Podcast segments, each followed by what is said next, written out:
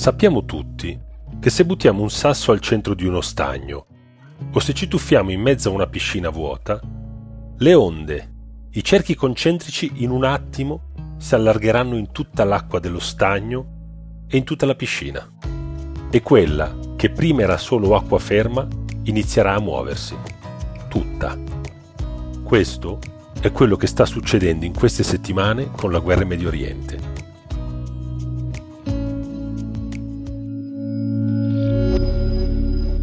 Il Medio Oriente è una piccola fetta del mondo. La striscia di Gaza poi è ancora più piccola. Pensate che è di appena 45 km quadrati. Eppure, l'eco e le conseguenze di quello che succede in quel fazzoletto di terra, arida e povera, si sentono e si sentiranno a lungo su tutto il pianeta.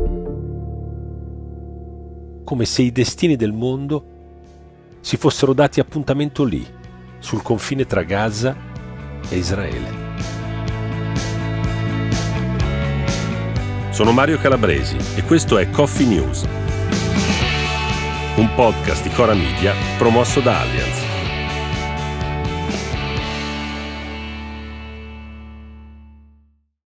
Se prendiamo un mappamondo e ci scorriamo il dito sopra, possiamo seguire idealmente il filo delle conseguenze dei fatti di sabato scorso.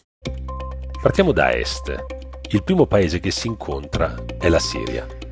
La Siria è un paese attualmente in guerra civile, anche se formalmente ormai è sotto il controllo delle truppe di Bashar al-Assad. Il governo di Assad non ha mai riconosciuto lo Stato di Israele ed è considerato molto vicino a Hamas. Pochi giorni fa, infatti, Israele ha colpito con alcuni missili gli aeroporti di Damasco e di Aleppo, che secondo l'intelligence israeliana servirebbero da base logistica per inviare armi ad Hamas e Hezbollah, che è il gruppo islamista libanese che da sempre sostiene la frangia più estrema e violenta dei palestinesi e che si teme potrebbe aprire un nuovo fronte a nord Israele, proprio sul confine con il Libano. Poi, se proseguiamo ancora verso est, troviamo l'Iran. L'Iran è uno storico nemico di Israele. Non ci sono prove del fatto che l'Iran abbia sostenuto o reso possibili gli attacchi di Hamas di dieci giorni fa, ma al momento è certo che non se ne è dispiaciuto. Eppure le conseguenze potrebbero essere pesantissime per l'Iran, dal momento che i rapporti tra Iran e USA, che sono il principale alleato di Israele, sono tesi come non lo erano da anni, anche a motivo dell'aperto sostegno dell'Iran alla Russia nella guerra con l'Ucraina. Proprio per questo il presidente Biden si sta affrettando a dire che non ci sono prove di un coinvolgimento dell'Iran, probabilmente per cercare di abbassare la tensione. Poco più a sud rispetto all'Iran troviamo l'Arabia Saudita. Si tratta di un paese chiave in questo momento. Infatti da tempo e con non poche controversie, l'Arabia Saudita sta cercando di avvicinarsi all'Occidente. Per questo è in cerca di nuovi canali di dialogo politico. Il più importante di questi passava non a caso per un accordo con Israele, accordo che ora è completamente sfumato. E questo era esattamente uno degli obiettivi di Hamas, rendere impercorribile qualunque dialogo tra Israele e gli altri paesi arabi. Se andiamo ancora verso est, arriviamo in Russia, il paese che da anni è al centro delle preoccupazioni europee e anche medio orientali. Non solo perché si sospetta che la Russia abbia sostenuto Hamas nella preparazione degli attacchi, ma anche perché si pensa che possa esserne il principale beneficiario.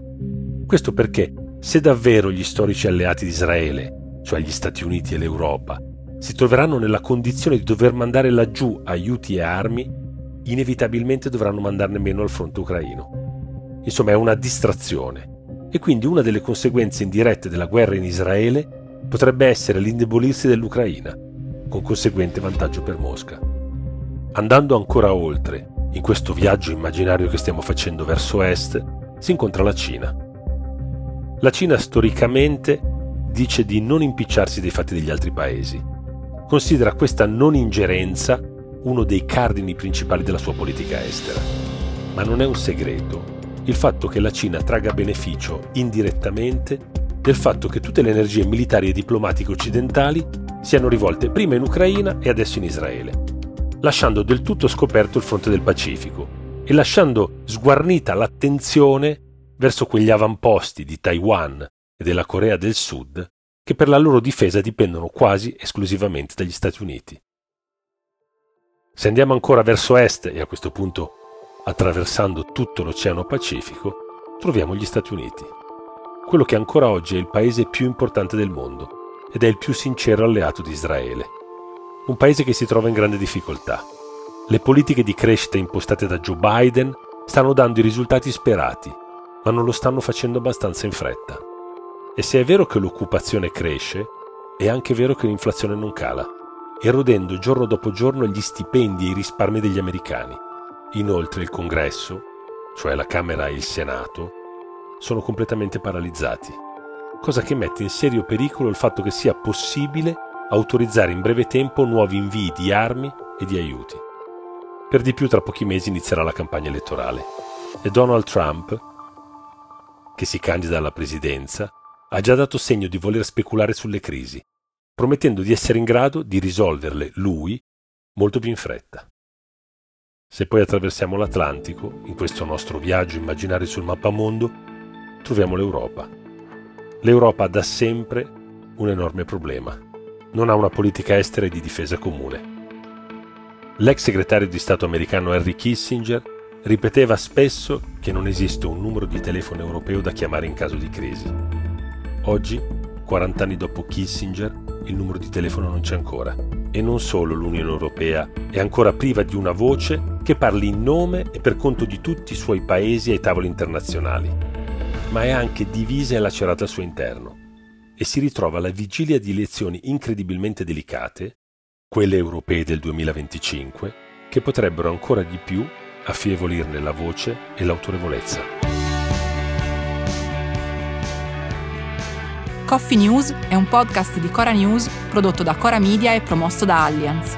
Condotto da Francesca Milano, Guido Brera, Mario Calabresi, Simone Pieranni e Lorenzo Pregliasco.